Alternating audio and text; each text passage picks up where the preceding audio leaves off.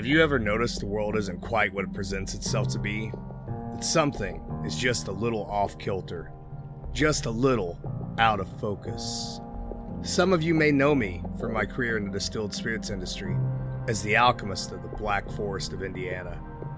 An industry, as I see it, more than just a little influenced by the occult and the work of opening doors and capturing essences. Here, you'll see another side of what I do and how I'm influenced by such experiences. Here, myself and occasionally friends will share firsthand accounts, stories shared with us, for news, interviews, and a healthy dose of history and speculation. Settle in for the ride and enjoy. Perhaps that movement you saw out of the corner of your eye was more than just a shadow. Perhaps that weight on your shoulder, a bit more than fatigue. I've lived my whole life like this, perceptive of those things that might be viewed by the less aware amongst us as simple circumstances, magic thinking, or even make believe. Anticipating with the many ups and downs of my own perception, I have anxiously awaited the more positive of those experiences, dreading those of a darker caliber. I believe from societal observation in recent years that others are becoming acutely aware of the currently scientifically unmeasurable world that surrounds us. I believe that spiritual warfare is real. Join us as we take a hard left into the heath and the heather. Join us as we call out into the void, as the veil frays at the edges, and recall if you have ghosts, you have everything.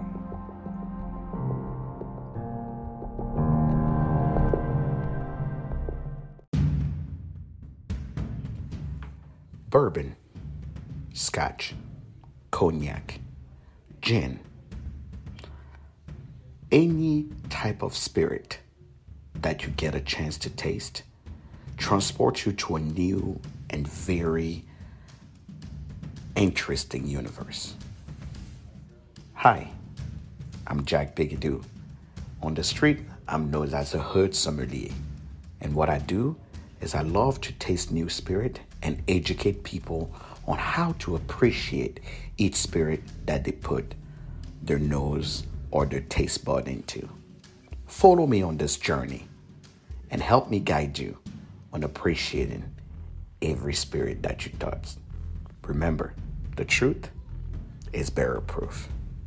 See you next time.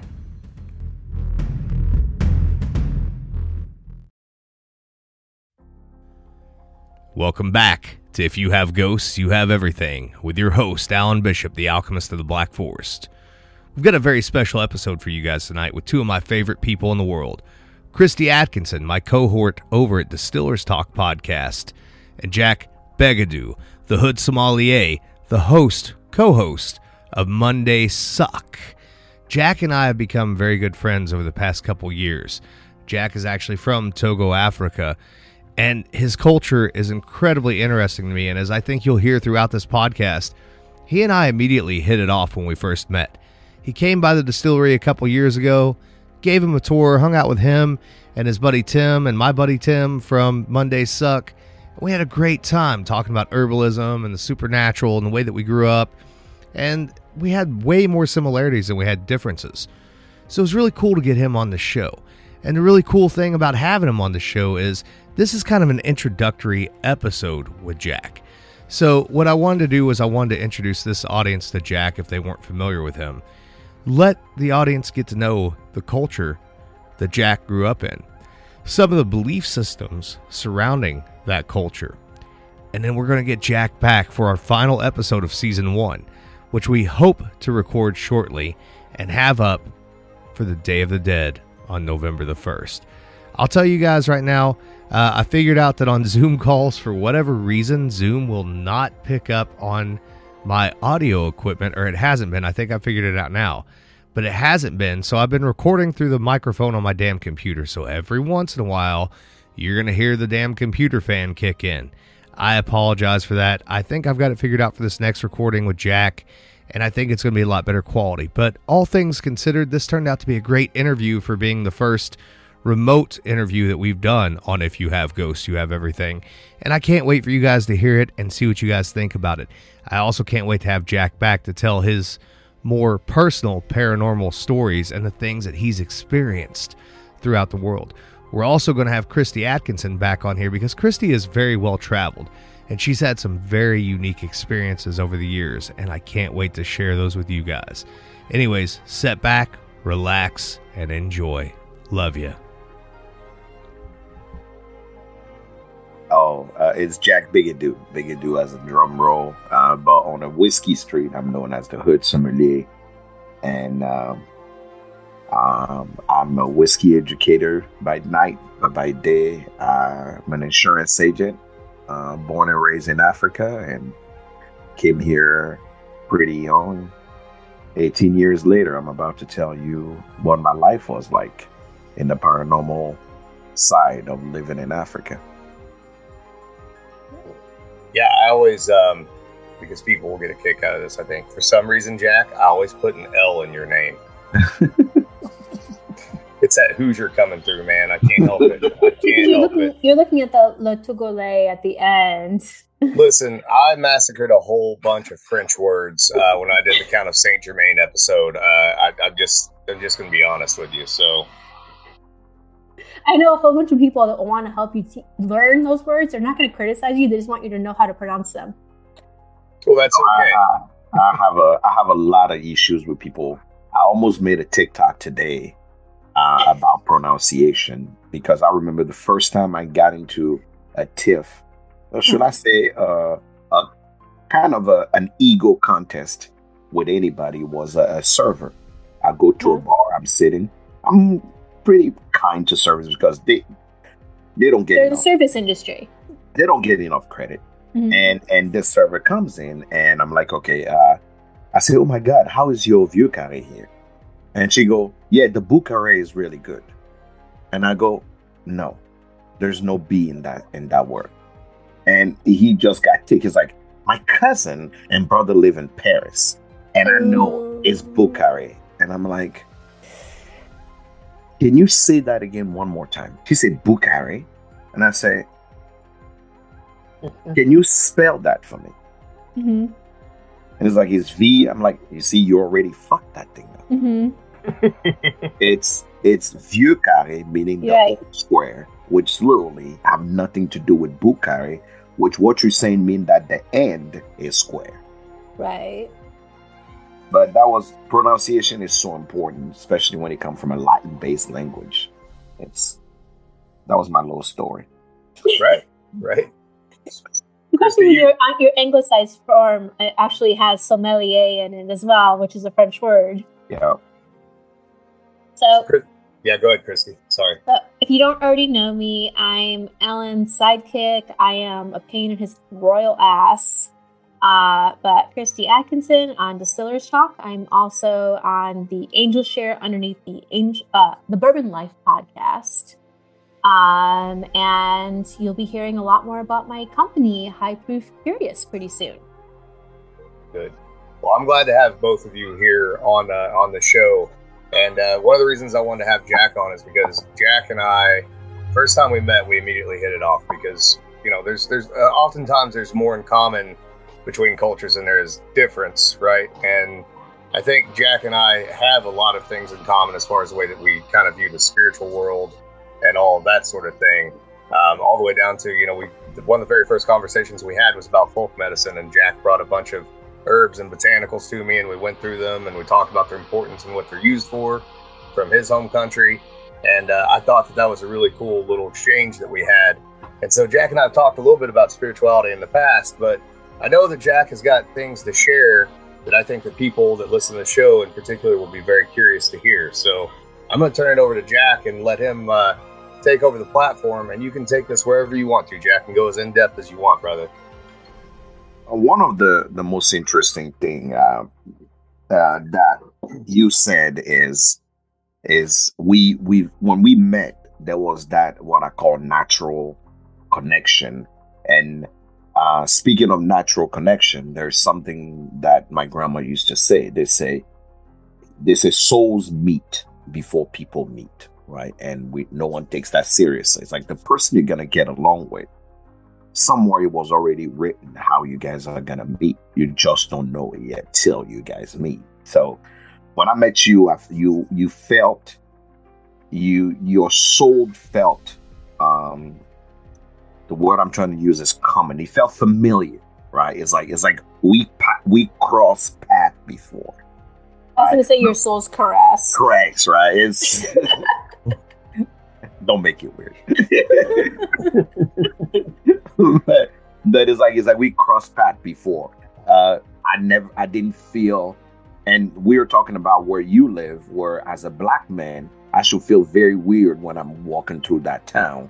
But at that moment in time, with us just speaking, I, I felt like our, our, our path, our paths kind of crossed before in life. It was kind of weird because like I talked, I talked to you before, and we were just like re- reunited again to actually have a conversation. So it's something that even the first time, I, and this goes back to the time you created Unpretentious, and you created Unpretentious. I had the whiskey, and I'm like, there's something familiar about this, and which is something that is very important because when I was talking to you, where I realized that we really had some commonality is when you start talking about your stills the name of your stills, why you give him that name, and uh, what you believe, and uh, you know, and and you almost uh, give soul and life to those still by giving them a name and you know their character. And at that point, I'm like, okay, this guy is an African lost in in in in this you know in this um, Ohio country here, because there wasn't nothing more African than that. All right. So, you know, um, if if I have to go back to my background and the reason why probably you and I relate is I'm born in West Africa, which is the home of divinities. Right. If you if you go back in time, uh, we had in, in the African continent had empires. It used to be the Niger Empire, the Mali Empire. So it was always about a, a struggle of power. And uh, we had our own divinities, right? Uh, and in most of these cultures, we believed in what we see. And which means that it was what we could touch, what we could smell, what you could, which you could feel that became a divinity. So people pray to what? People pray to the sun because the sun gave you life. People pray to the god of of wind because the wind is what pollen do help pollen this you know the pollen move around for harvest people pray to the god of, of the earth or the sun because that's what gave life to the plants and things you know? So when people say earth wind fire i start laughing because that have a deeper meaning to culture than people know right? It, it is um, any from from rite of passage from your grandfather to your great grandfather, there was a power there that uh, from the earth that gave you medicine, that gave you, you know, that gave you uh, uh, food, that gave you what you needed. So you pray to those things. Um, you know, in uh, in in the Mina culture in Togo, Benin, Nigeria, used to be called the the Gold Coast. In that area, you know, there is what they call voodoo. The voodoo culture is is the culture that gives to nature, right? The most people will hear voodoo and you you know there's this weird thing in your head. There's like this black guy from Haiti killing. It's a very a, negative connotation. Yeah, yeah, you know, killing a chicken and and putting it over something, and that's when you say voodoo. That's what people think about. Mm-hmm. But but the voodoo culture is probably one of the oldest and ancient cultures of belief in uh, in in the world. You know, um, if you have to go back in the history of of you know Africa itself, you know, it was the gods that walked the continent first that left Africa, right? It was because the story says is because they weren't love enough that they went and brought others. So you know you you didn't you didn't venerate your God enough. That's why he went and brought other people into the continent. That's why people will say Africa is the continent that has it all, but always been colonized by strangers because we didn't love our God enough. So somewhere colonization also used that against us. You know, if you go to the history of Africa, you know, Togo was colonized by French people, but uh, previously in World War One, we were colonized by Germany. The whole coast was colonized by Germany. And what was the first explorer that came to Africa? There was three type. Every every ship that left Europe that came to Africa always had the same thing. You had the scientists, you had the people, the general of the war in, and then you have the church guy. They will you always send the church people first because they were here to tell you about your divinities, things you were most afraid of above you. And then they will send the scientists because they were trying to teach you something new or a better way.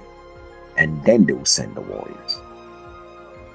So it, it's always been the story, the story of Africa. But us growing up, we were told that God come in multiple form, believing right divinities come in multiple form. So your your your my dad could be could be uh you know doing our own tradition uh, of of of ancestors and and giving up to the earth and whatnot. Meanwhile, my aunt is there praying on a Bible mm-hmm. which my my third uncle is Muslim. And so the freedom of religion, almost every freaking religion you can think of in your head is in Africa. So when you wait, when you grow up as a kid, you kind of have to weave around all of it to find what you truly believe in. Right. right.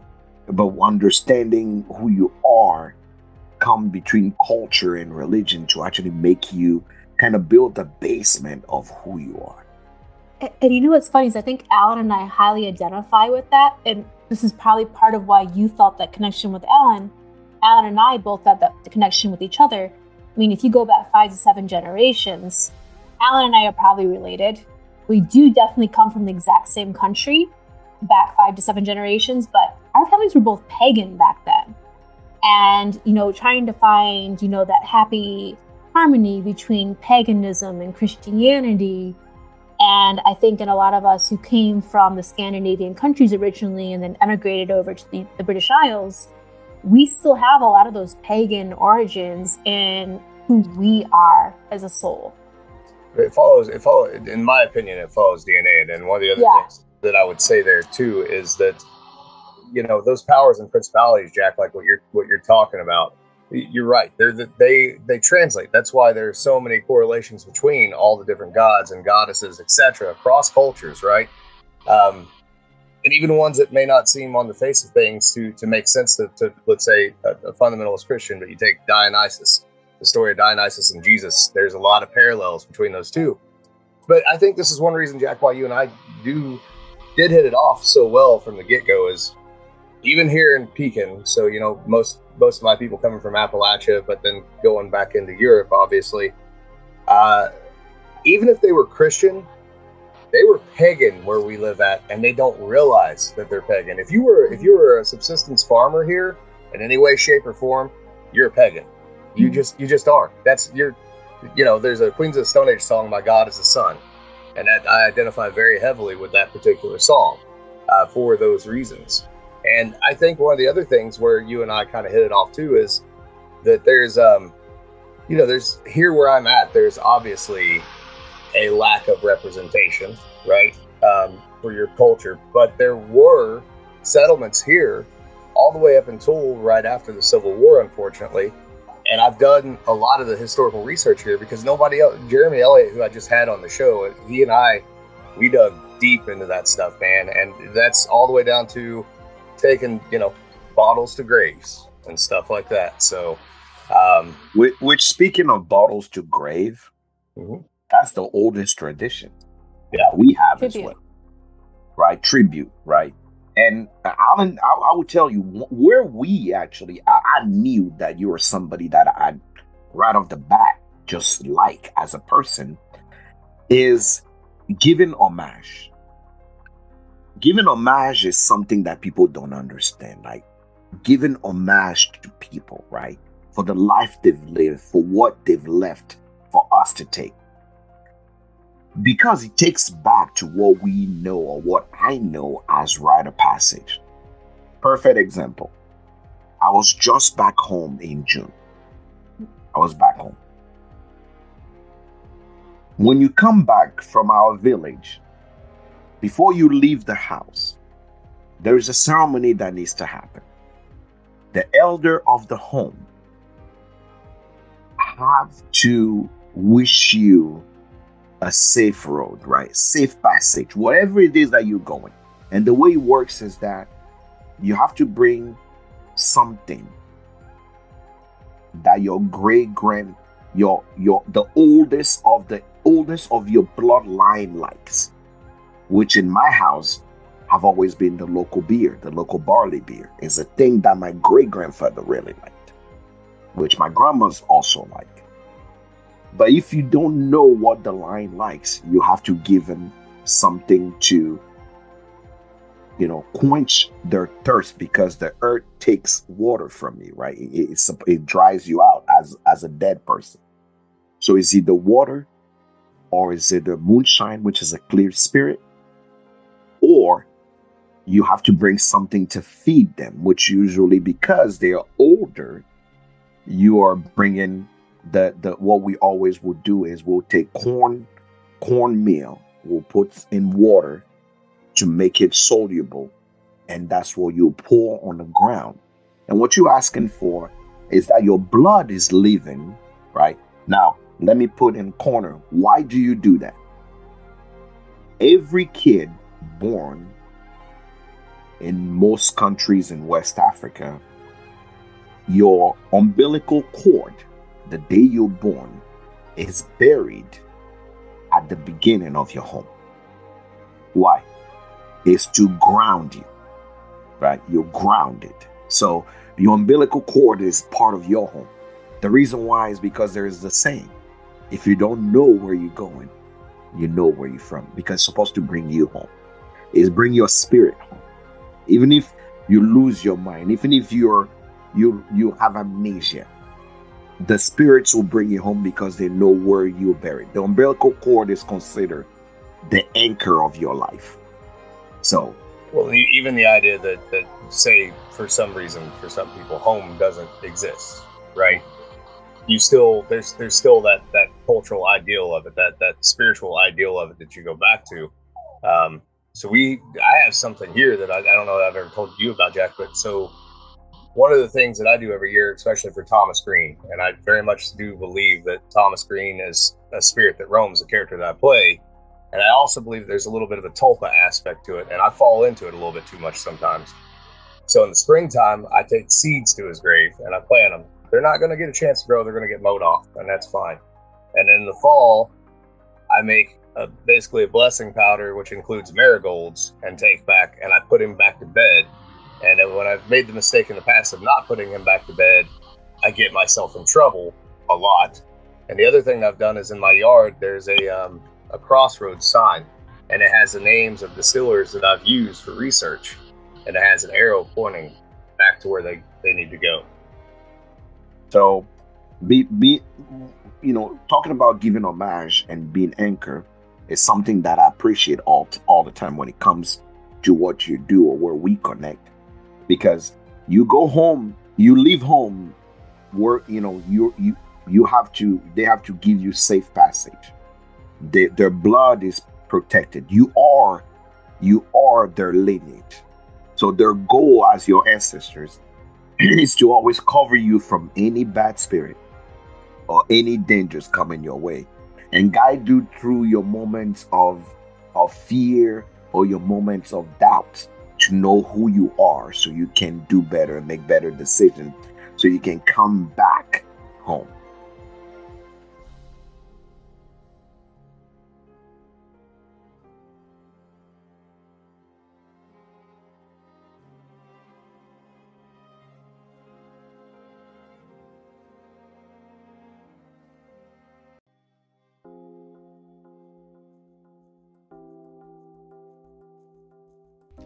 What's up, guys? It's me again, Alan Bishop, the alchemist of Indiana's Black Forest. You might remember from a couple weeks ago, we had on Jeremy Elliot, the historian of Washington County, Indiana, to talk about some of the haunted history of Washington County, Indiana. We also talked about the Murder and Mayhem tour that Jeremy heads up in Salem, Indiana. So if you're at all interested in the darker side of small town life and history, check out the Murder and Mayhem tour. Friday and Saturday, October 14th and 15th. Tours leave every 20 minutes beginning at 6 o'clock p.m. The last tour leaves at 9:40 p.m. and the walk takes about 50 minutes. It's $15 per person and recommended for ages 13 and up. If you're interested, then text Charity Maine at 812 620 3701. Again, 812 620 3701 for reservations. I'll see you there.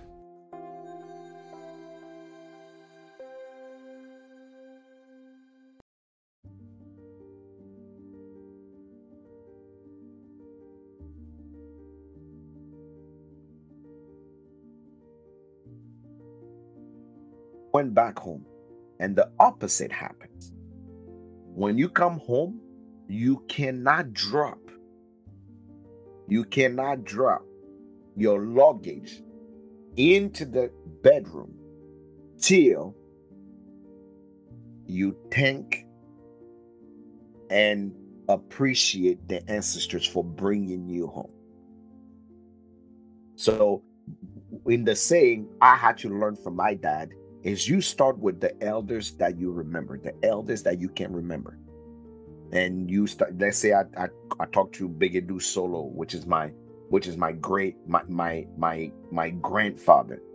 I will say, Elder Beguedou Solo, I'm thanking you as your great grandson, as your blood, for giving me safe passage and bringing me home. I will not forget you and my dad here standing by me. So, as the youngest, or the person that came back you in front. Your closest elder is behind you, and your uncles are behind you because they want you to thank your ancestors, which I'm giving homage to my dad, which I go now to my grandmother and I say, Hey, grandmother, thank you so much for bringing me in. And then when you're done, you pour, you pour, you pour that that spirit or that water on the ground and see it go. In my culture, my some funny about my great grandmother is she loved loved Guinness. She loved beer, which we call it the foamy one. That's what we'll call it in our culture. And we'll always say, even though we'll do the normal, the normal water or spirit, for my grandmother, because she was so particular in on her happy days, she'll drink the local barley beer, but on her happy days, anybody that come and say, Grandma, how can I spoil you? She'll be like, Give me the foamy one. So we'll always we'll send the maid to get the beer, the, the some Guinness, and we'll say to you, our favorite grandmother, we we I want you to remember that when I went on the road, things were good, and I want you to be happy. So I brought you some foamy one. We're not gonna pour you a lot, but we just want you to know that the little that we have, we want to share with you, and you will pour it down and see it all dry before you go and wash your hand, wash your feet before you get into the house. Like, you don't do that, everybody's gonna kick you out of the house. Right. No, that's an amazing show of respect. And Alan, I know you do something similar on the distiller side when you have named a spirit after a historical figure and you go and you pay tribute with that first bottle or two and you either you pour it in the grave or you, you put it you know somewhere nearby, but you're making sure that they have uh, to share it with you. Yeah. Um, so I have some family stuff similar to, to what Jack is talking about as well. Not exactly the same, but very, very similar. But with like the the people that I've things after, like it's it's because they're not my ancestors. I'm my family's not from Indiana. Like, and I had this this conversation with uh with Fred Noe not too long ago. Um, younger Fred, uh, Freddie. I, will get him confused. Whatever, it doesn't matter. Going forward, but uh, yeah, Freddie. I always want to call him Fred because I have an uncle named Fred. But uh, anyways, so I told him I said like I don't I don't like envy being in Kentucky because the nice thing about being in Indiana is twofold. Uh, all of the people that I looked up to here are dead, and they were dead hundred years before I ever got here. And so there's, I'm, I get a chance to bring back traditions that weren't even mine, right? And I, I think that's almost more fun. And then I pay tribute to them to keep them happy, um, and hopefully keep them on my good side. And I feel like there's a connection uh, between all those spirits, which is why I did the John Bowman episode because I feel like the spirit of John Bowman introduced me to Lee Sinclair, and Lee Sinclair introduced me to Maddie Gladden, et cetera, et cetera, because they're all related, uh, very much so. But Jack, I have a question. Uh, so you mentioned the um, the washing your hands and your feet, like right? So is, Yeah. and is that is that directly related to um, uh, the paying the tribute before you come into the house, sort of thing, or? No, no, no. Okay. So washing your hand, your feet are, are a big deal. Mhm. So there is there is a culture. There's a culture thing about uh, not taking bad omen and bringing it into your home. Yes, right. Gotcha. Yeah. So you, no matter what you do, let's say you went on a long trip, or let's say you went you went you went out for a long day. Um, in most houses, you just have to wash your hand and wash your face to make sure that whatever it is that happened there um, is sit outside, and is usually on on your compound. We'll call it before you get to your house. Reason why is because you're kind of washing bad things away. It's hygienic, true, but Mhm. it's cultural because when when there's two things that happen when someone when anybody walk into a home you have to wash your hand and you have to they give you water. Because just in case you are not who you say you are. Speaking of ghost right? Right. let's say a spirit possessed someone and coming to tempt you. The washing of the hand and the feet is to say that i'm pure and i'm clean i'm walking in giving them water to drink is to say is is for you to say that i want you no harm. I mean you nothing bad. And i'll offer you water because no where you come from you're welcome in my house. It's your sign to say you're welcome into our house which even as a kid if a guest come to the house and you don't offer them water you disrespected the guest. And you brought disrespect and shame onto your family so you will see people let's say i walk into i say alan we start talking for a while and then i sit down. Once i sit down the next minute that follow there is the wife bringing water the kid bringing water somebody bringing water. And if that doesn't happen you see mostly dad or you know the parent or whomever the, the guest of the person will be like oh i'm so sorry. We didn't even give you water. Hey can y'all give this can y'all bring him water? That isn't normal right. So it's there's like a cleansing. And Alan, like I know both of us, but especially you, we have protective charms leading up to the house with the railroad ties and such. Yeah. But do you do a similar cleansing? So to, to some degree, yes. So the water, the water thing. uh, Usually here, it was it was always it was tea, like, and that, and that's that's just part of the culture. But one of the things with like Appalachian folk magic, and I picked this up from my grandmother. And my grandmother, and this goes back to again those pagan ideas and not realizing that they're that they're pagan. It's all connection connected. But uh, so we always had a corn cob over top the door, and the reason the corn cob is there is because the spirits have to stop and they have to count every single place where there's a corn kernel before they can ever even have a chance to come in the house. And then to come in the house because they had to stop, they have to be invited in the house. So it's a way to separate that spirit from you before you ever get in the door. Um, one of the other things we have, and Jack, you may have something similar to this, is you don't ever you don't ever go in the back door and come out the front Right. door. Um, that is that is a that is a absolutely no no yep. I think that, That goes is- across multiple cultures too. there is there there is a few things that you don't do so which is which is just you know i would say is is you know is a caveat but you don't you don't shake you you literally you come to somebody's house you you don't go through the back door because you don't belong in that house. So that's not your place to go. If you go to the back door and go to the front door that means you you brought you brought something into the house. You have to explain yourself. That's one. Two you don't shake you don't come in somebody's house and shake their hand with your non-dominant hand. So if most people are righty if you shake my hand with a left hand it's probably you trying to you're trying to poison me or you bring in something That is dirty. Two, you do not take your shoes when you come in into the first time in somebody's house and walk into somebody's living room. It's a it, you you don't do that. That is a that that is that is a no. I, I think it's I think it's funny that you mentioned the, the right hand thing because I think that goes across multiple cultures where like the left hand scene is bad. So I'm actually left hand dominant. I'm left handed.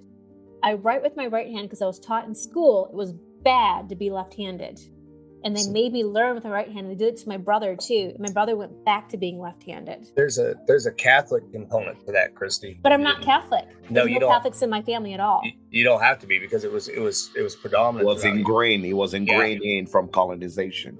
Mhm. So it was whenever, and I can't remember the name of the of the pope, but back when they were would lay out towns. So you, you're familiar with the idea of right hand path, left hand path, left hand Yeah. path magic, right hand path. So where that concept comes from later on is the idea of the division between civilization and heathens, right?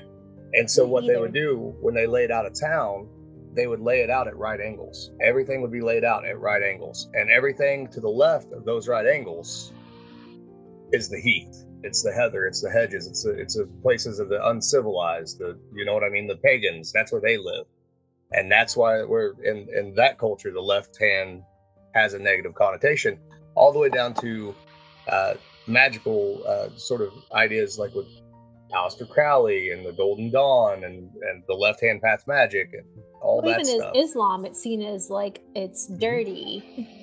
Right. And and you can't you because we we we are we all eat in community, right? So mm-hmm. when I was growing up, it's one plate and all the kid ate in the one in the same plate. So obviously everybody washed their hand, everybody do that, but you cannot you cannot eat with your Still left seen as dirty. you can't you cannot eat with your left hand it, it's it, it's just you know you, you you just can't do that it's like I, if somebody asks me even why now i'd be like oh, I don't know. you just don't do that right Yeah, So- and I remember the first time I went to shake someone's hand, like uh, you know, like a child turning into adulthood, and an adult put their hand out to me, and I reached with my left hand. It's like that, and then they just looked at me kind of strange because they had their other hand. It's like, and it took me a minute to understand what was going on. and do that and even even within uh, some i just saw this too within some of those magical workings as well uh, all the way down to and just to tie this into spirits to some degree but uh, with poteen distillers in ireland um, you throw your methanol off your foreshots as a, as a sacrifice to the little people and it's always your right hand over your left shoulder It's like the salt. Yeah, very much so. Jack, I'm curious too, man. Um, like other, so I mentioned the, the corn cob thing, right? And we just talked about the doors. So I'm, I'm wondering if there are like, let's say, objects that have uh, certain certain connotations or certain they're, So they're ascribed. Yes, yeah, because we obviously, me being a, a, a hillbilly from Southern Indiana, like mine are all weird found objects. You know what I mean? And, and some of them are things that I've ascribed power to, and some of them are things that just through growing up around my grandparents, like Christi mentioned the railroad spikes, right? So that's the old idea that iron has power over top of evil souls, over top of the Mhm. dead. Mhm. All the And way I, down I to keep railroad spikes in my guest room to protect my guests. Mhm. So we we have them on all the cardinal corners of the house, as well as around the doors, and then we also keep a, a blue spirits bottle next to each door um, at all times, uh, which usually works. Except that the dog now grabs the one by the back door and takes off with it, which doesn't make me feel real good. But um, but yeah, the idea with iron is that it, it wards off evil spirits. The same reason why in cemeteries and, and especially the eastern part of the United States, you see iron fences around cemeteries. It's A, to keep evil spirits out, and B, to keep evil spirits in at the same time. So, But Alan, you and I have had this discussion before because I brought up railroads, not just railroad spikes, but railroads in general, and having a lot of spirit activity near railroads, and that being a channel for spirits. they're antennas, they're ampli- So- amplifiers. Most of my spiritual experiences with the other world have actually been near railroads, Mhm. very close to railroads. So, Jack, here's here's another another thought on that too, like with objects, and, and I, I want you to get into that as in depth as you want to. But like, um, so for us, and, and not to keep harping on the railroad thing, but it's it's what's here and it's what we had access to, right? So, um, and it's the same thing with like the idea of using crystals, etc. Right, that you have the you know especially clarity and all that stuff, quartz being able to heal and everything. So one of the other things that you'll see used in magic implementations amongst uh, Appalachian magic is uh, railroad insulators, the glass railroad insulators, and they have a positive connotation. They're not protection; they're more of an amplifier of whatever your intentions are, sort of thing. And I'm I'm very curious what what are what are those sort of things that, that you guys have in your culture too which is which is actually very uh i like to say very if i'm gonna speak as an as an african born son i'll be like it's very colonizer like you know that's how i look at it because for us it was like i said we we we our belief were set on things that nature provided. Right. So if if protection wise um, during harvest season, right? During harvest season, I will tell you the first paranormal thing that I actually went through, like where I was conscious of it, because some of them I was not, but some what I was conscious of. So I'm from the north side of of Togo, and in the north side of Togo, um, is said according to our culture and what my you know my uncles and great uncle told me. It said that some families in some families some kids are born with extra limbs they call it or extra extra values they will call it which they call in our language alewa. Alewa mean uh, to, uh what do you call um, invisible toys. And it, it said it said that there was two kind of those kids, those type of kids.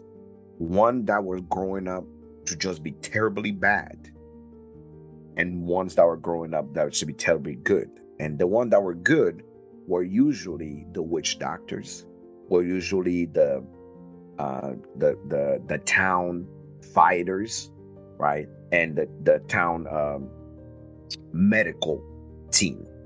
But the bad one were always the the robbers, the the bandit of the town. And those bandit was it was was impossible to catch them because they would use their alewa to open doors that were closed, to get into places that were impossible to get. But once a year there was a truce.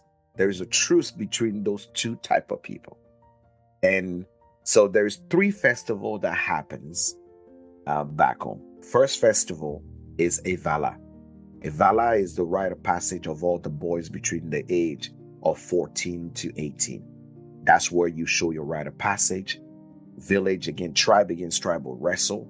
And the winners after the first three years have now a position in the family to, to speak as a man. Right. And the second festival is Akbima. Akbima is the rite of passage of women, where women girls between the age of 15 the age of 16 or when they see their first blood moon why they become a woman uh, will walk up and down the mountains chanting for good grace and um, and the benediction of the gods so they can find themselves a good man and a good husband. Most of the people that are at the bottom of the mountain were the Evala, the Evalo that actually won the three years of their battle will be there to find their future wives.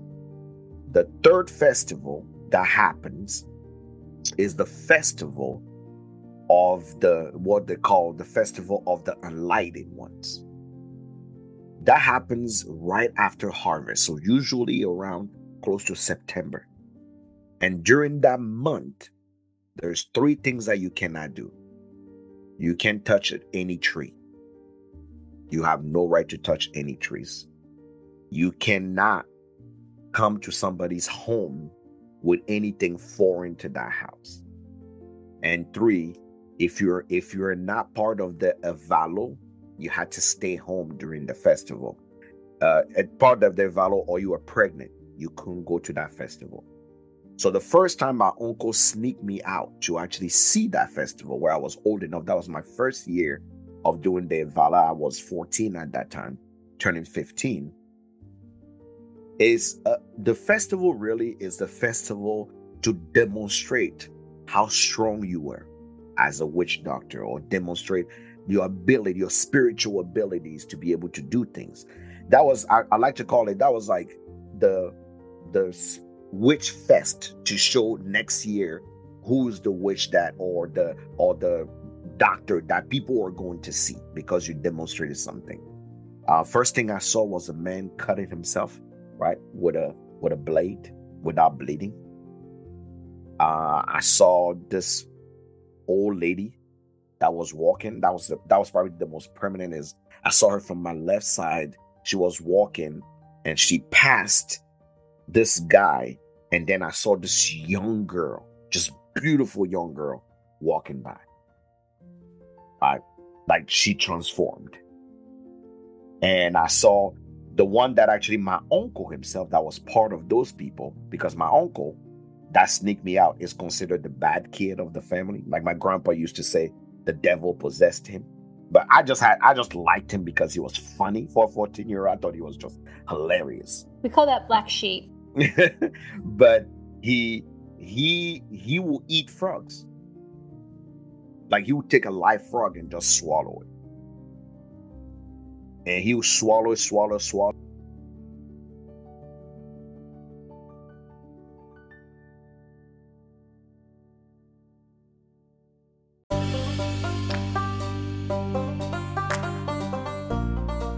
This is Alan Bishop of If You Have Ghosts, You Have Everything. Are you interested in distilled spirits, the production thereof, tastings? Well, let me tell you about a cooperative group of some of my best friends and favorite podcasters in the industry, the Bar Cart Co op. The Bar Cart Co op is made up of several unique spirits based content creators. Do you love music? The stories behind the music? How about the way that music influences the people who craft your favorite independent spirits? Be sure to check out Kevin Rose and Drew Crawley with special guests on the Bourbon Turntable. Our craft spirits reviews, good laughs, and big personalities your thing? Check out my brothers Patrick and Mike on My Whiskey Den every Monday at 9 o'clock Eastern. Patrick and Mike bring in the best of craft spirits, review them, and have a great time on their show. What a better way to follow up the shittiest first day of the week, anyways? Do deep dives into distilling methodology with a diverse group of distillers the world over, aimed at both home and legal distillers, interest you? Then check out my other show with my co host Christi Atkinson, Distillers Talk, available wherever you get your podcasts. How about Victorian era cocktails? My brother Brian Cushing, the Victorian man, has you covered over on YouTube via the Victorian Barroom. For more information, check out barcartcoop.com.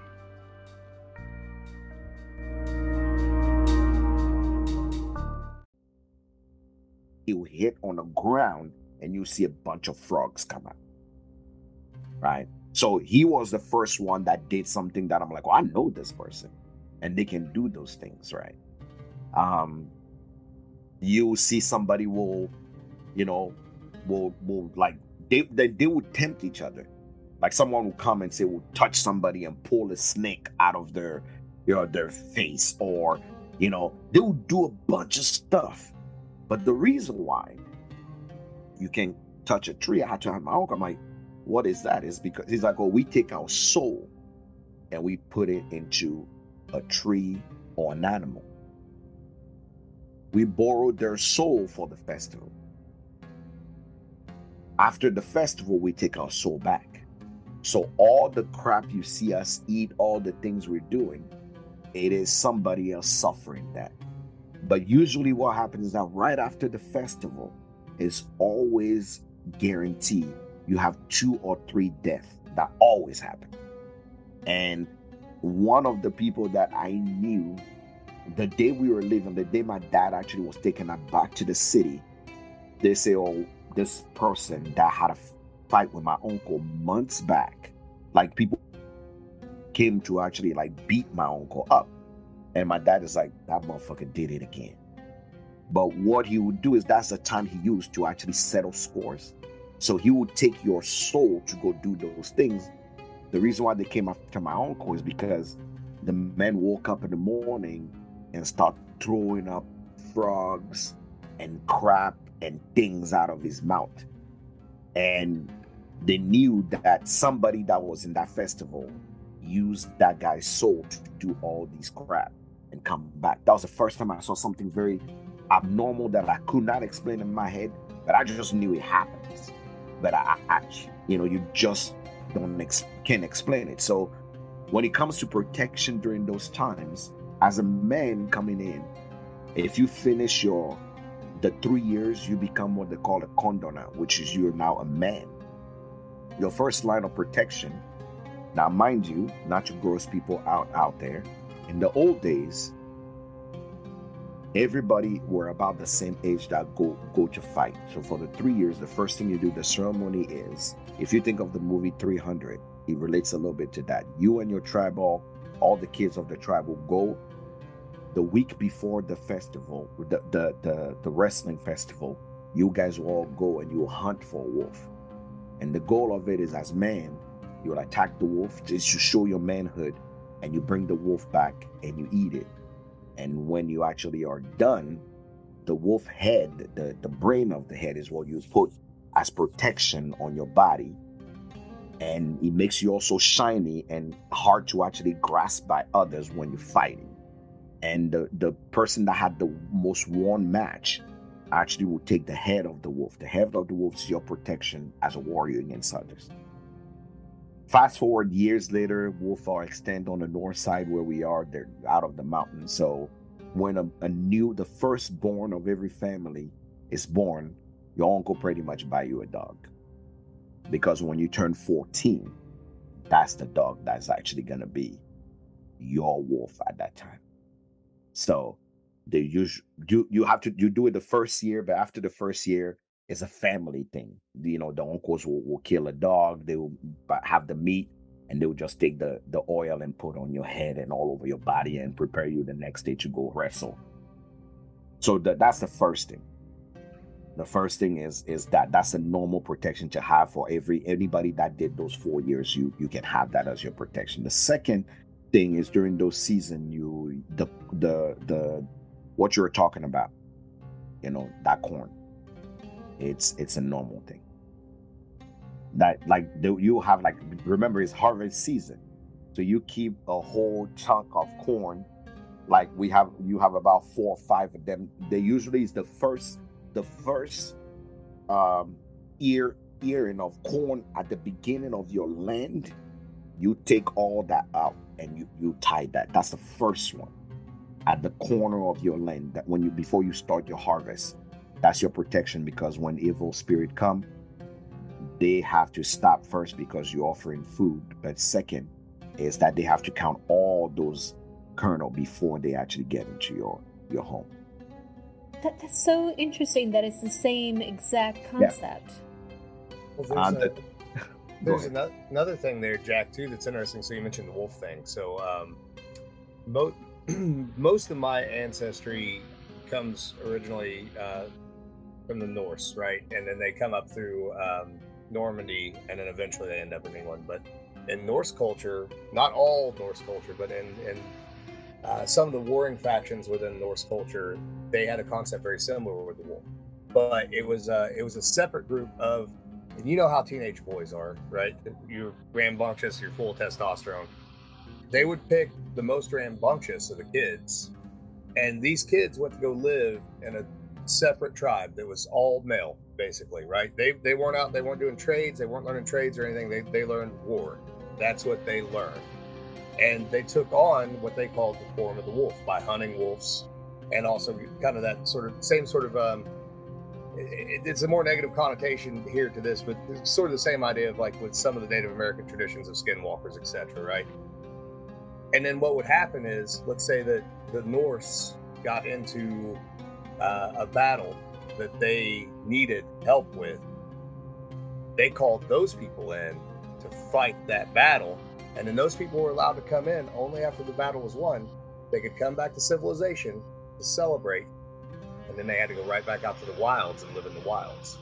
So there's, there's some interesting parallels there as well, I mm-hmm. think. So, mm-hmm. I mean, it stayed is is the, even the tradition, as you say, in our military today my military. So the Green Berets, what you just described as our Green Berets. So most of our Green Berets in our military, all, all the training camp are on the north side because of the mountains. But most Green Berets, after you graduate from the academy and you become a Green Beret, they don't come out of the north side. If you see a Green Beret come from the north side in, it's because they're under the presidential guard. But as a normal unit, you see them only twice a year. Once because they actually are coming for New Year when all the military comes in, or two is because it's National Independence Day and they're showing off their unit. Beside that, you don't see them. When we had our civil war back in, in 1990 back home, the Green Berets were the unit that stopped the war. They in their training, uh, one of my my my dad actually my dad my dad actually I sent they, he worked for the trade, so they sent things in uh, for the military, and he would say, "Oh yeah, those people train to actually survive on blood, like they would drink animal blood to survive because that's that's what that's what they're supposed to do." So most Green Berets don't come out, and you you cannot shave your beard. They all keep their beard. So they they train in the wild, they stay in the wild. If they have family, they have encampment for their families to actually stay there but you you will not see a green beret just roaming around or normally there till you retire then you come to the city. It's very much so that that that feral thing that, that comes out and the, the almost the archetype of the green man right? But another example would be that i've always wondered about is in ancient greece you have the cynocephali right? And they're described as basically dog-like men right, or wolf-like men, mm-hmm. and and they're they're presented as mythical mythical beasts. But I wonder if there is a connection there that has been lost in history. You know what I mean? With uh, I'm sure there is. I'm definitely yeah, sure there is. So I'm sure there is. The, the, the, one, the one thing the one thing that is funny is that I'm talking about the north side where I'm born, but the the, the south side was completely different. Because one thing people don't keep in their mind when it even comes to divinities, pro- protection, and whatnot, the land matters, right? Because people, be, when people talk in general, mountain people believe in something completely different than the sea people. Because West Africa obviously is by the Atlantic Ocean, and we have the ocean there. People from the south have a different way of viewing protection completely. So me when I was I, my, my parents are from the north, but I grew up in the south. So most of my friends were from the south. And when they talk about, you know, what they do in their culture, they took me to some of their annual traditional culture. And I'm like, this is light work, you know. But for them, it was about, it was really based on color and type of food and what nature, what nature shows you. You see how they talk about like uh, gophers, like you know, like you know, what is it? Like something came out, so there's three weeks of winter, or you know, yeah, groundhog and yeah, groundhog, yeah, right? Yeah, yeah. So right. so so on the south side, they have like they have uh, the festival of of the stone, or what I would say the rock, and and literally it's like an elder will go and there's this rock, and based on the color that the rock is, you will know if the harvests are gonna be good or the harvests are gonna be bad. Right? They have that, and that that type of protection had things to do with uh, the cowrie. I don't know if people know cowries is, you know, the shell, the cowrie shells. Yeah, these people yeah, yeah. have these people have cowrie shells. That's the type of protection you get, and they'll make you one as well as you as you are in. But you go to Benin, and Benin is where the voodoo culture really settled itself. So you believe in Mami Wata. Mamiwata is something, you know, you believe in, you know, people, oh, I don't believe in mermaid. Some people really believe in merman and mermaid because that was the voodoo culture. Voodoo cultures by the sea have their the voodoo house that have the legba, they call it legba, papa legba, which what which is the earth assembled into your God, and every family had their legba, which is literally a puddle of mud made with eyes, with cowrie, and you will bring food to, and you will bring donation to. You some people will bring even money to to ask for something or ask for protection. And most neighborhood will have their own legba that was built by the elders witch of the of the neighborhood that built that neighborhood around that legba and people will go and give it whatever they have and that's you know like almost like bring me your poor bring me bring me your desperate that's where you went to ask for anything Jack, and this is kind of like jives with like Celtic mythology and Alan and me. Do you have the whole legend of the siren song down in Yeah. Africa as well? yeah so so the one thing you have to also understand is that the voodoo culture is a transcendent culture around the globe so when they have the voodoo festival in benin funny thing is you got people from america you got people from europe you got people from asia that all travel to the to the land of where he started Yeah. by that Atlantic Ocean to do all the ceremony that happened. Like I, I, I haven't seen more white people in my life than I've seen at the voodoo culture, all dressed in white because it's, it's a sign of pure, you know, being pure and given to the ocean and you know given to the you know the the the, mer- the mermaid Mami Wata and going mm-hmm. in and and and given to the Legbas that they have and putting cutting white chicken, putting the blood and making sure they actually ask for those protections. And I'm sure Alan will echo this, but I mean, there's definitely parallels with like hoodoo culture, which is in Appalachia here, where there is voodoo, there are voodoo components incorporated within hoodoo. Yeah, it's there. So that's an interesting concept too, because there's um, I'm certainly sure that there there are pieces of that that like leaked into into my family too, because like if you get into like you get into the hillsides, you basically have a culture that is made up of, of European, African American, and uh, Native Americans that all were together, and they all they had their own their own societies within the mountains, and there, there was certainly some of that in my family.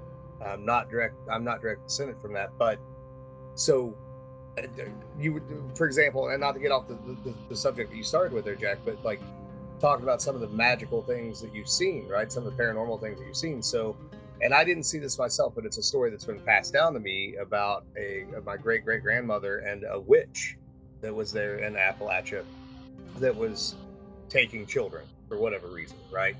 And so the way that my great grandmother dealt with that was by twofold. She bound her two different ways, and I suspect that there's there's some traditions here that might have some overlap. So the first thing she did is she went to an apple tree and she drilled a hole in the apple tree, and she wrote the name of the witch on a piece of paper and put it within the apple tree, put a dowel rod back in the apple tree, and then put tar back over top of it. The second thing she did is uh, something that, well, we talked about that separately, not on air, but um, basically making a sour jar. So uh, uh, you, you take a, an acid, acidic substance, write the name on a piece of paper, put your intention to it, put it in the jar, and dissolve the jar. So the story with the witch was that the witch was, she looked like she was 19, 20, 21 years old, but she'd been alive for hundreds of years. And shortly thereafter, that she was bound, she immediately reverts into an old woman and is dead within a week. I, I would tell you, I would tell you another one that. So, there's this joke when we were kids that you know you don't whistle at night. The when we were kids, like don't whistle at night. Never that, and that's a cross cultural thing too. for yeah, sure. I was going to say I've heard that one too in white culture. You don't whistle at night. But the other thing is that you don't sleep like we used to. You know, I'm from Africa. We we it's hot in the house, so we'll sleep outside. But you don't sleep outside till the fog start forming. So that's about two o'clock in the morning, right? Between two and three o'clock in the morning. You don't do that because they call it flying hour. Right, is the flying hour. I- Very much I- like the I- witching hour. Yeah. uh, yeah, exactly right. Yeah. So because that's when all the witches are flying. yes. Yeah. So funny thing is, now I don't know if the you know I, I cannot say, but my uncle said multiple times, like when went around went around literally around six five thirty in the morning, you hear a big old noise or something. They're like, there you go. One of them, one of them was late for the train and fell. And the funny thing is, it's usually you know related to a bat or a whistling noise or a type of noise that happened. But the funny thing was, the, uh, if anybody knows what a baobab tree is, the baobab tree is one of the widest trees, right? In the that that reminds me of the French fairy tale Le Petit Prince. Correct, right? So the baobab tree is considered the landing tree for for all the wizard and witches to come land on. So the funny thing is, you do not spend you you do not walk under a baobab tree at night. And the reason why is because the baobab tree can be alive for hundreds of years, grow through any type of weather, and it will still be there. You think it's dead, and two years later it's growing a fruit. Like no one understands how baobab tree works, but it also is very tall, usually starting about 16, 20 feet tall. Before you see, you know, you're seeing uh, branches on them. So one of the things that that was interesting is that while you know while I was uh while I was actually I was I was it was like five o'clock in the morning. My dad is like, oh yeah, we need to leave to go to one of it. He was building a house at that time, and you know we need to get there. We need to make sure that we, and it's five thirty, and we seeing all these people around just beating on something, right? Beating on something. And next thing you know, is this like literally when they showed it you know, when we ran in, and my dad was the first one that had a car, you know, that showed the lights on it. And because he was like, it, because most that that tree was adjacent to a school, a public school. So public school don't have walls around them. It's just buildings. So the, the funny thing was my dad just barking and he's like, what what's going on here? Then he oh, that's a witch, that's a witch. She fell off the baobab tree and blah blah blah blah blah. And really, when you saw her, she was just this old lady that had this dark clothes on. And they start beating on her, beating on her, beating on her. And next thing you know, like, like I'm not even kidding you, out of the blue, out of the blue. While my dad is like, hey, let's get the fuck out of here. This is not everybody started running. Like just running, jumping on my dad's car, like running, jumping. And we are backing up the car, and everybody keeps screaming, Snake, snake, snake, snake, snake.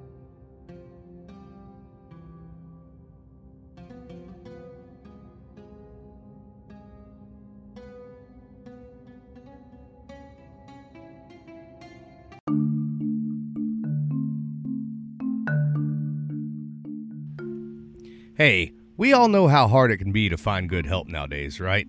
So imagine my surprise when an admirer of distillation and the product thereof showed up on the doorstep of Spirits of French Lick looking to intern, to work for free for me. And I'm a bit of an asshole, to be honest with you. It surprised me as well. But the guy did such a great job that we got him hired on full time after just a couple of weeks and he's now working as one of my new still hands at Spirits of French Lick. His name's Justin Whaley, and he's doing something really cool for those who enjoy distillation related podcasts. He has started a podcast called Still Learning. It's kind of an audio journal where you can follow Justin's journey of learning and discovery about distillation in a professional setting. Check it out at anchor.com and Spotify. Still Learning Podcast with Justin Whaley.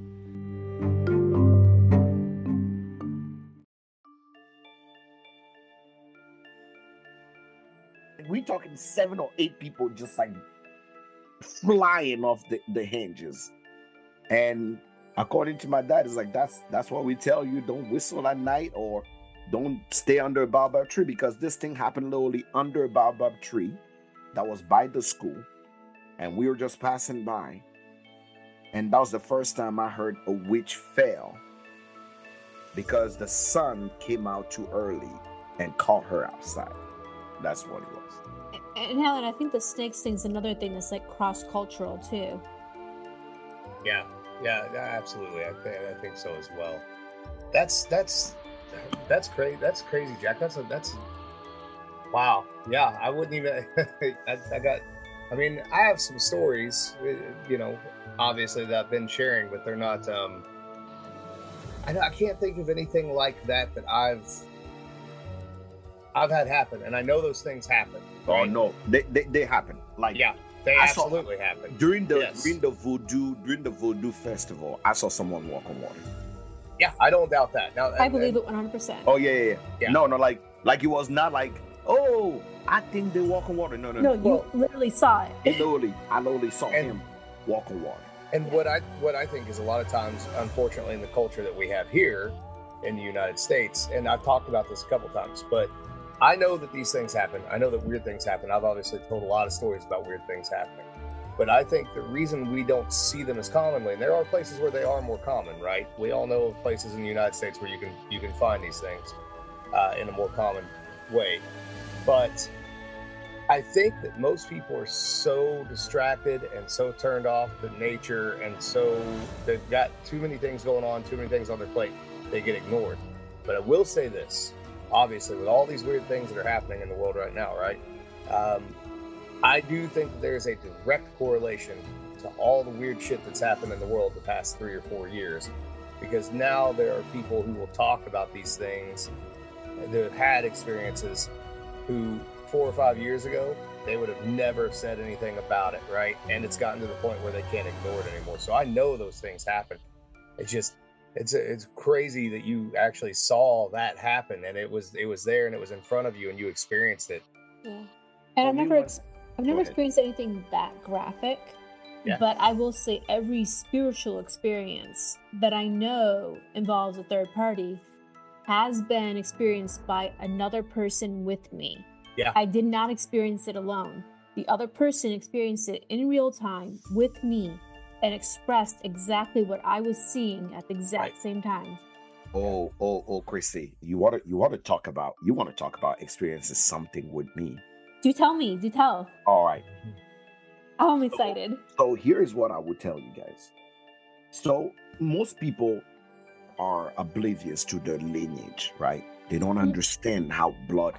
Oh like, no, Alan and I know our lineage very well Right. because we come So from the same cloth. There's two things that people always I tell people.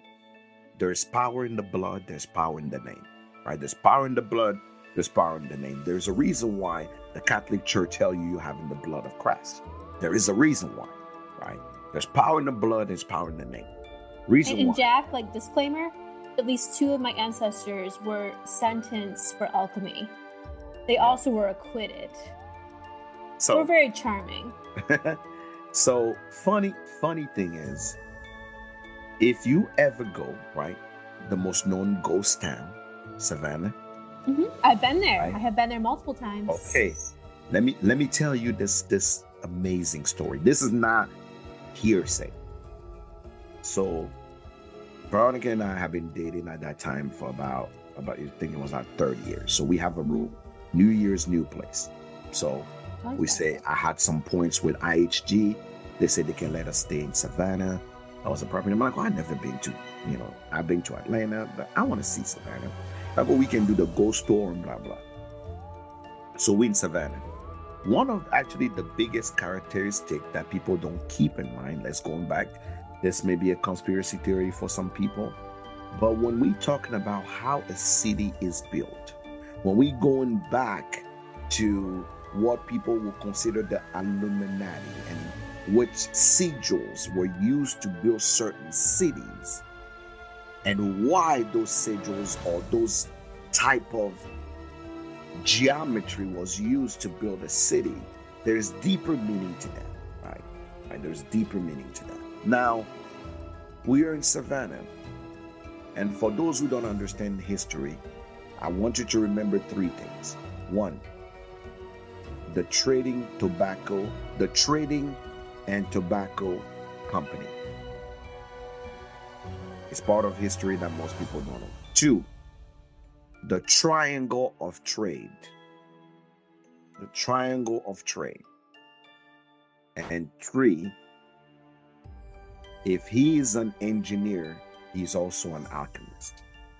That's that's what I tell people. So why?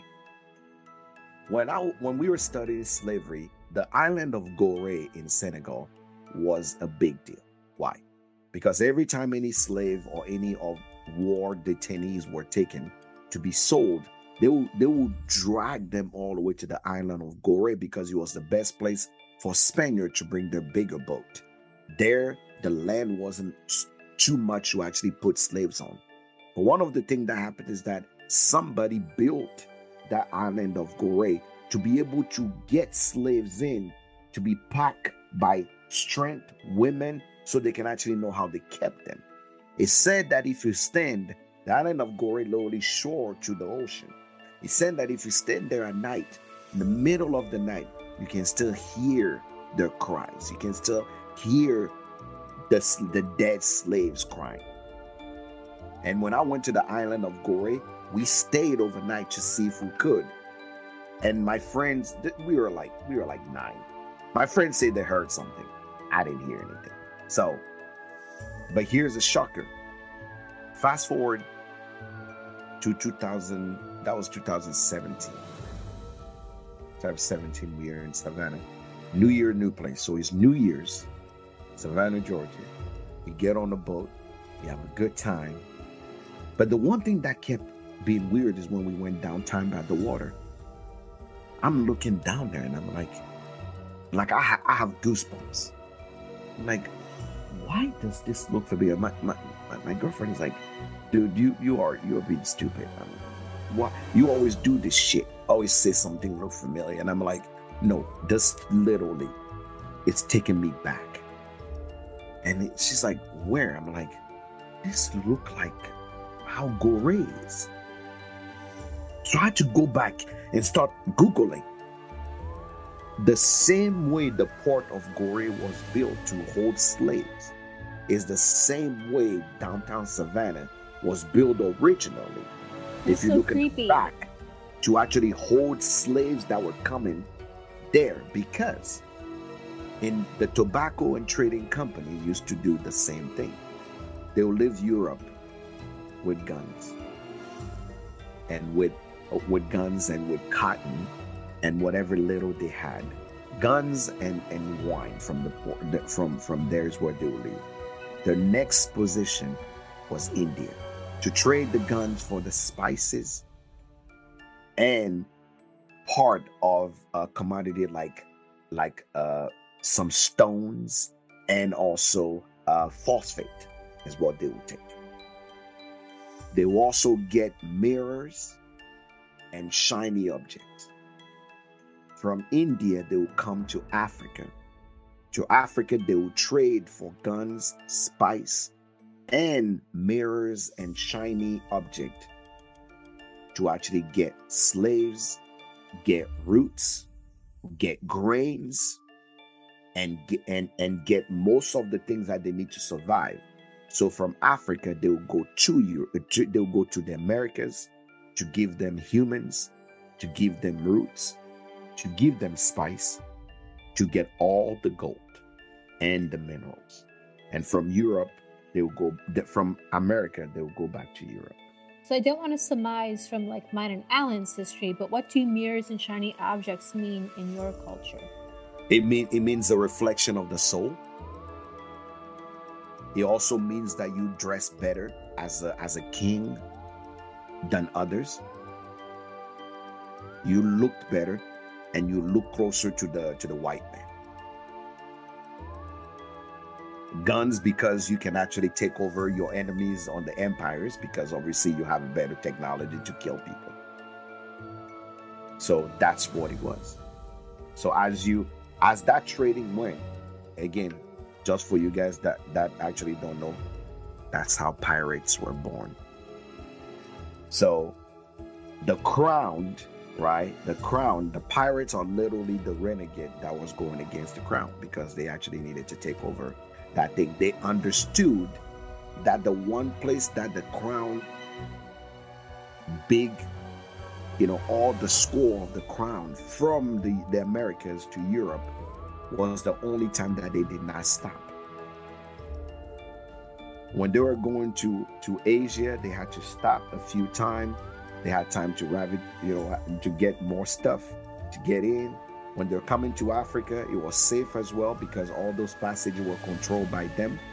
When they were going to the Americas or coming back to Europe, they didn't have any protection. But here is the story a lot of those engineers, those alchemists that work on those places were the same people.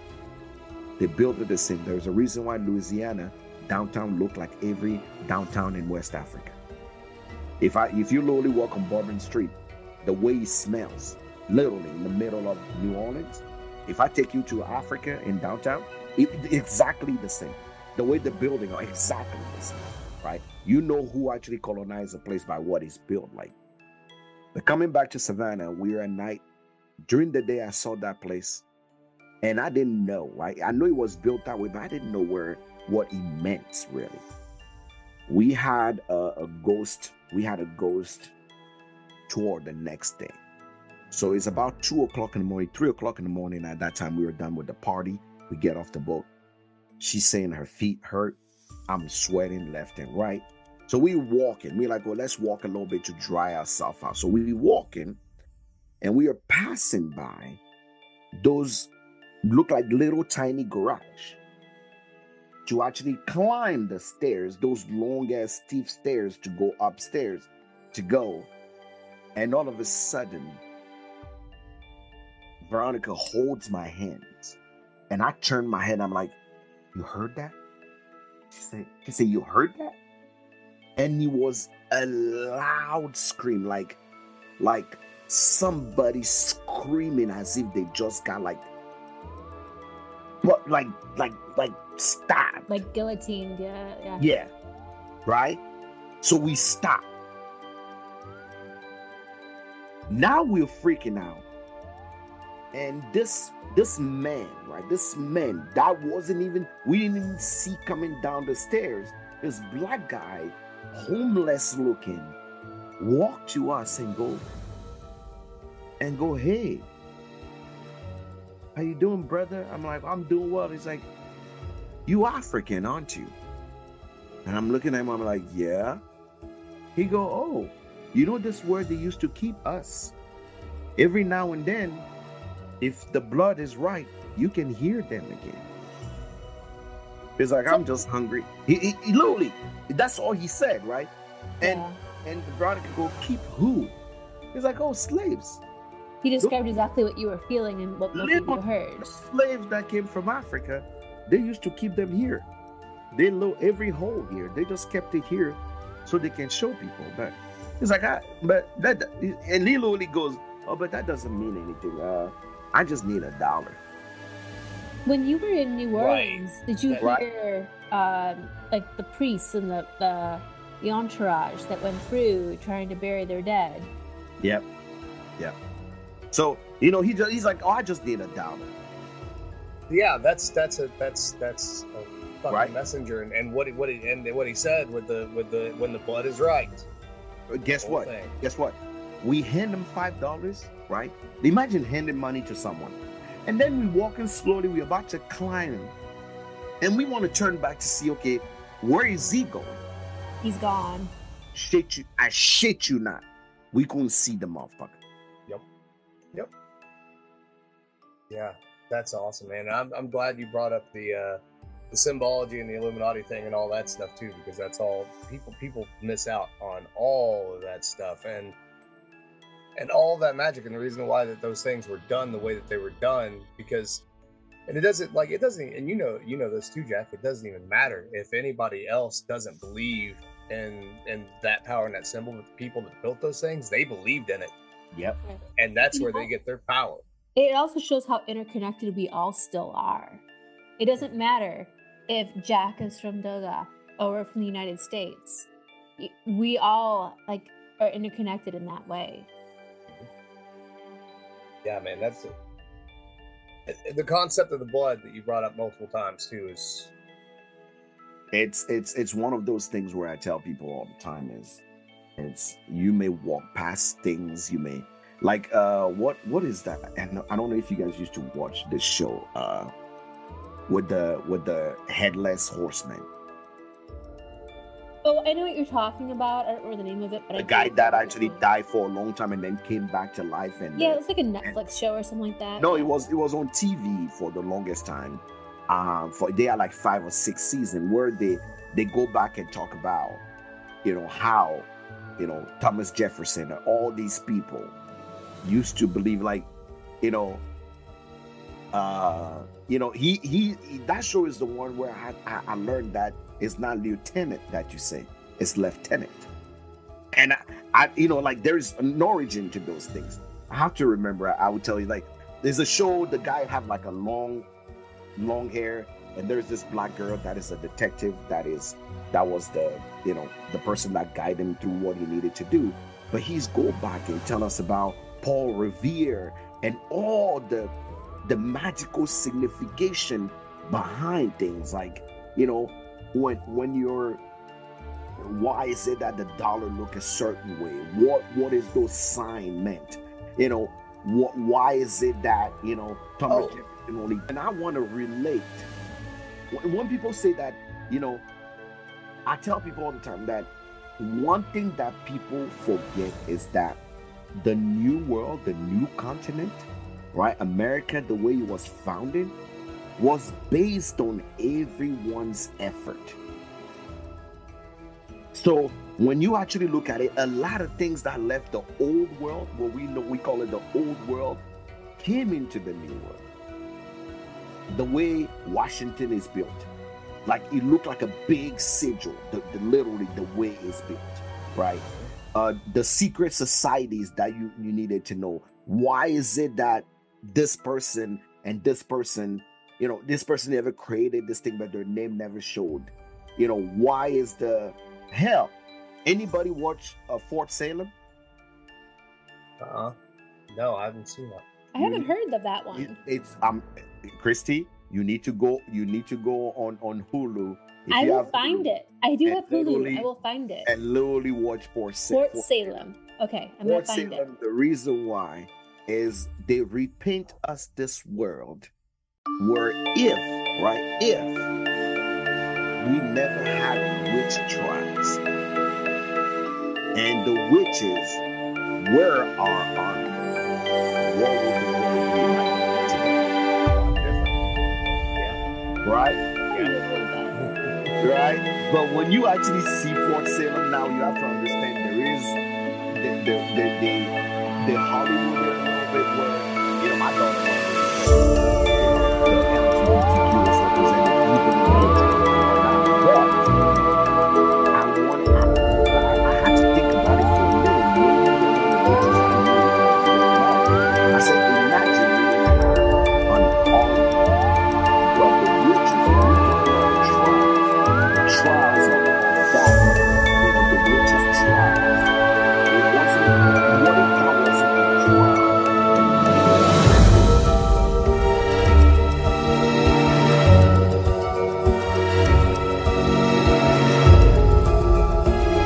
Hello, listeners of If You Have Ghosts, You Have Everything. You might recognize my voice. I'm Stephanie McNew. I host a podcast called Highly Spirited Podcast, where I give you a cocktail history and a ghost story that pairs with it. I'm a great big fan of what Kim and Alan are doing here with If You Have Ghosts, You Have Everything. Be on the lookout for maybe a collaboration between us in October. I cannot wait. And in the meantime, if you want more ghost stories, check me out on Highly Spirited Podcast. I'm on Apple, Spotify, Amazon Music, should be anywhere you find podcasts. New episodes are out every Friday.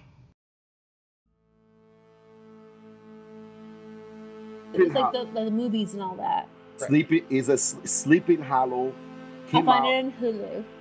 you can you I don't know where it is, but it came out in uh, Sleeping Hollow came in early early 2010. Okay, I'll check Was- it out. was- and and was- I'm the worst person for television. I watch almost zero television, but I And will I'll- check that one out. I will tell you right now, Sleeping Hollow, I was Prioritize it. so. If you believe in anything, if you believe in anything that has to do with what the culture of our founding fathers Mhm. was supposed to be like. Why is it that? Why is it that everything in America, like, I I have a lot of. I mean, I believe in a lot of conspiracy. Like I would say, before Sleeping Hollow, Oh, I have I believe in Freemasons in my family, dear. I have Grandmasters of the Freemasons in my family. I, I believe in some conspiracy. After Sleeping Hollow, I believe in all. Believe in all of it. Oh yeah, There's, there's tons of conspiracy out there. It all exists. It honestly exists. Like think of the wildest things. They're true. yeah. Yeah, yeah, well, yeah. The more the more outlandish it seems, uh, the more likely it is to actually be a, a Right. thing. Um, but so you mentioned Washington D.C. So the gentleman who helped lay that out with George Washington was a guy named Alexander Ralston. Yep. And uh, Ralston actually ended up here in Indiana, Jack, and he didn't live 25 minutes from me, and he actually he owned a distillery here, a huge distillery for eight or nine years. He was actually we we don't know exactly what the relationship is, but he actually brought an African American woman with him uh, into Indiana, and they owned a store and the distillery together. Ralston later moved to Indianapolis, and he's the one that laid out the Circle City design. And this is one of those things that's not understood about history. You know, symbol, those the symbology, the idea of manifest destiny, right? That they eventually it's going to get to the West Coast, etc. The reason that that city is Circle City, and the reason it exists the way that it does, is it's a it's a symbol, and it's the symbol of the middle of the country, right? It was the idea that he was laying down this magic that this is going to be the center of this country, Mm-hmm. one way or the other. And now we are going to get to the West Coast because I have deemed it as such. Yep. So, So wait, is Lexington the new circle? Because we look, we're kind of like smack dab in the middle, and we are a circle. Right, right. But uh, you got to bear in mind that this was all when you're trying to figure out Canada and all that stuff. at the Right? You didn't know the countries yet. Yep, and Indiana is still very early. You know, it, it's still the it was still at that time the um, kind of the the gateway to the the frontier, right? More so even so. I'm just St. fast forwarding on you. right.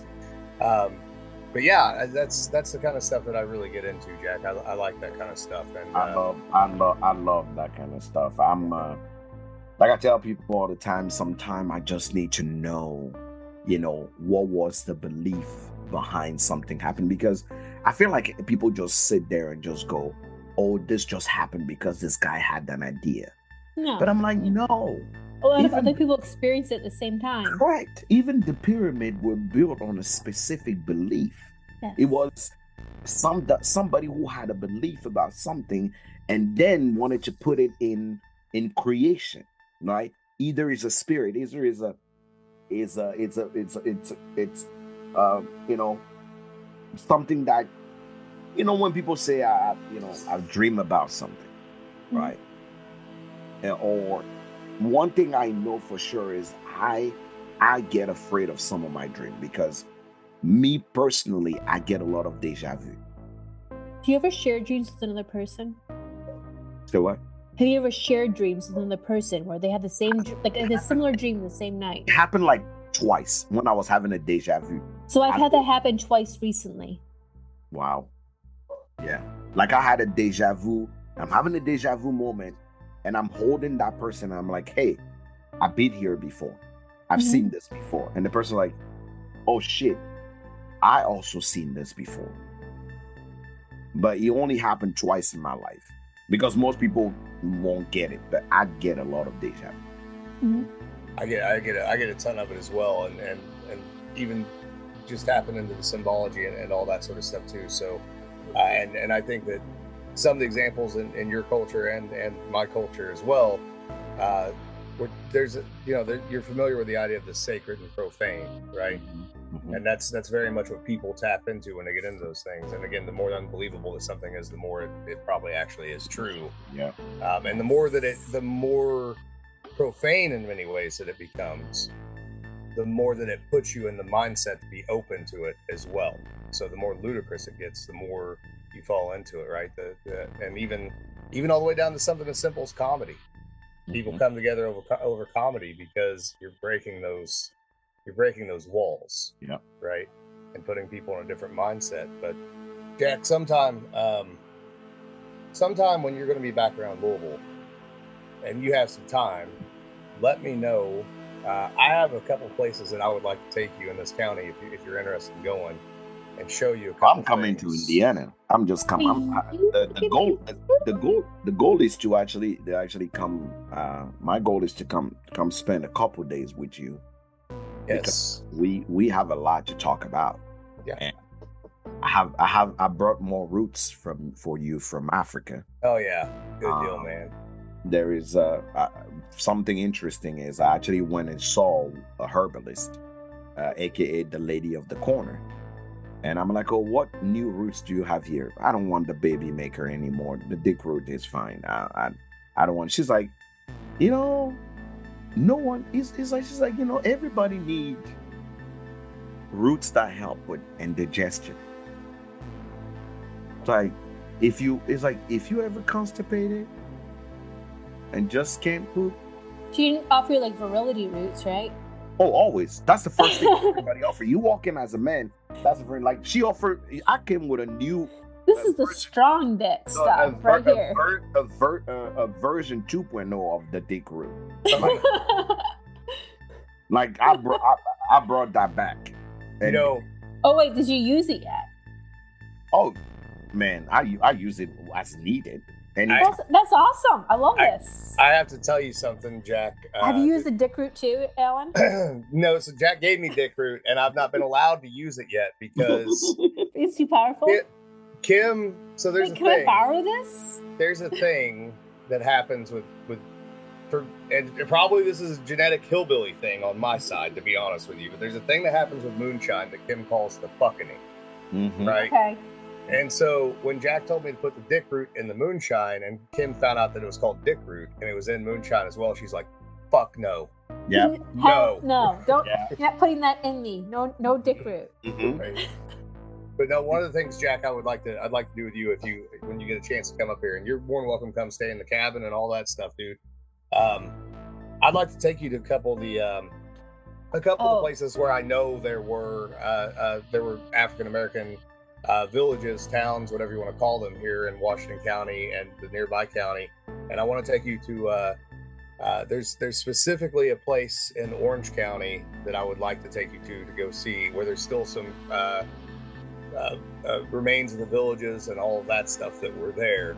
Um, and I would I would love to take you out there and, and see see what kind of thoughts you have on it, what kind of feelings you get from it, etc. Man. And, and I want to rewind a little bit there. You mentioned the cabin. I want to know what type of experience Jack has in your cabin because people have weird experiences in your woods, Alan.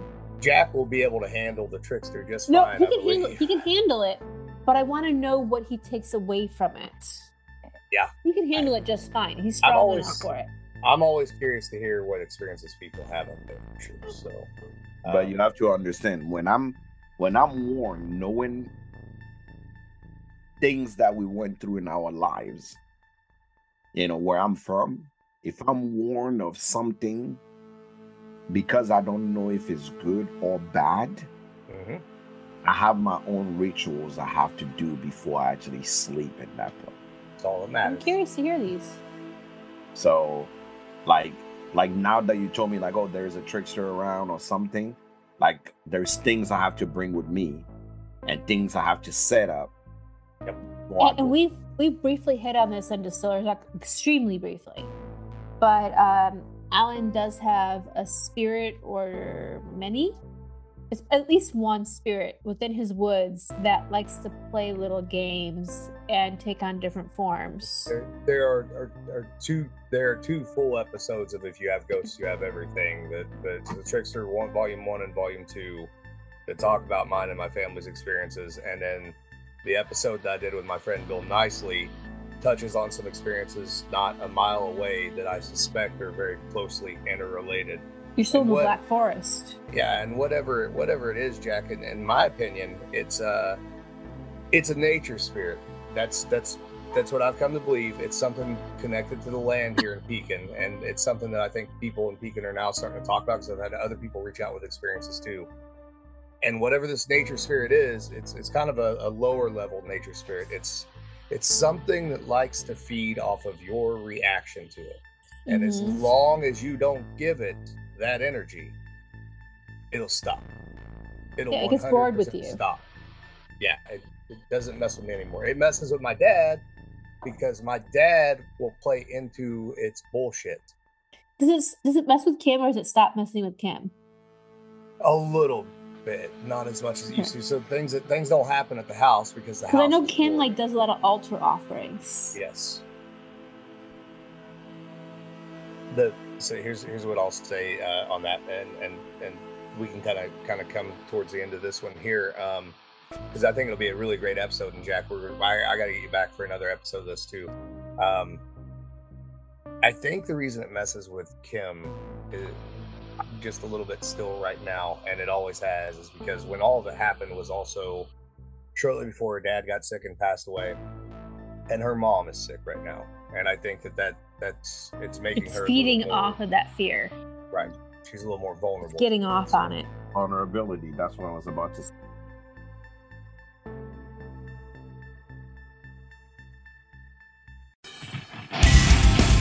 Hey, Metalheads. I'm Mark, and I host the Metal Forge. Let me tell you about the show. The Metal Forge features the best underground metal from all over the world. We spend every week with a different artist with interviews, in depth conversations, and most of all, the music. We also feature audience interactivity where you can submit your questions to the upcoming guests. New episodes are out every Friday at noon Eastern Time at metalforgeradio.com or wherever you listen to your podcasts.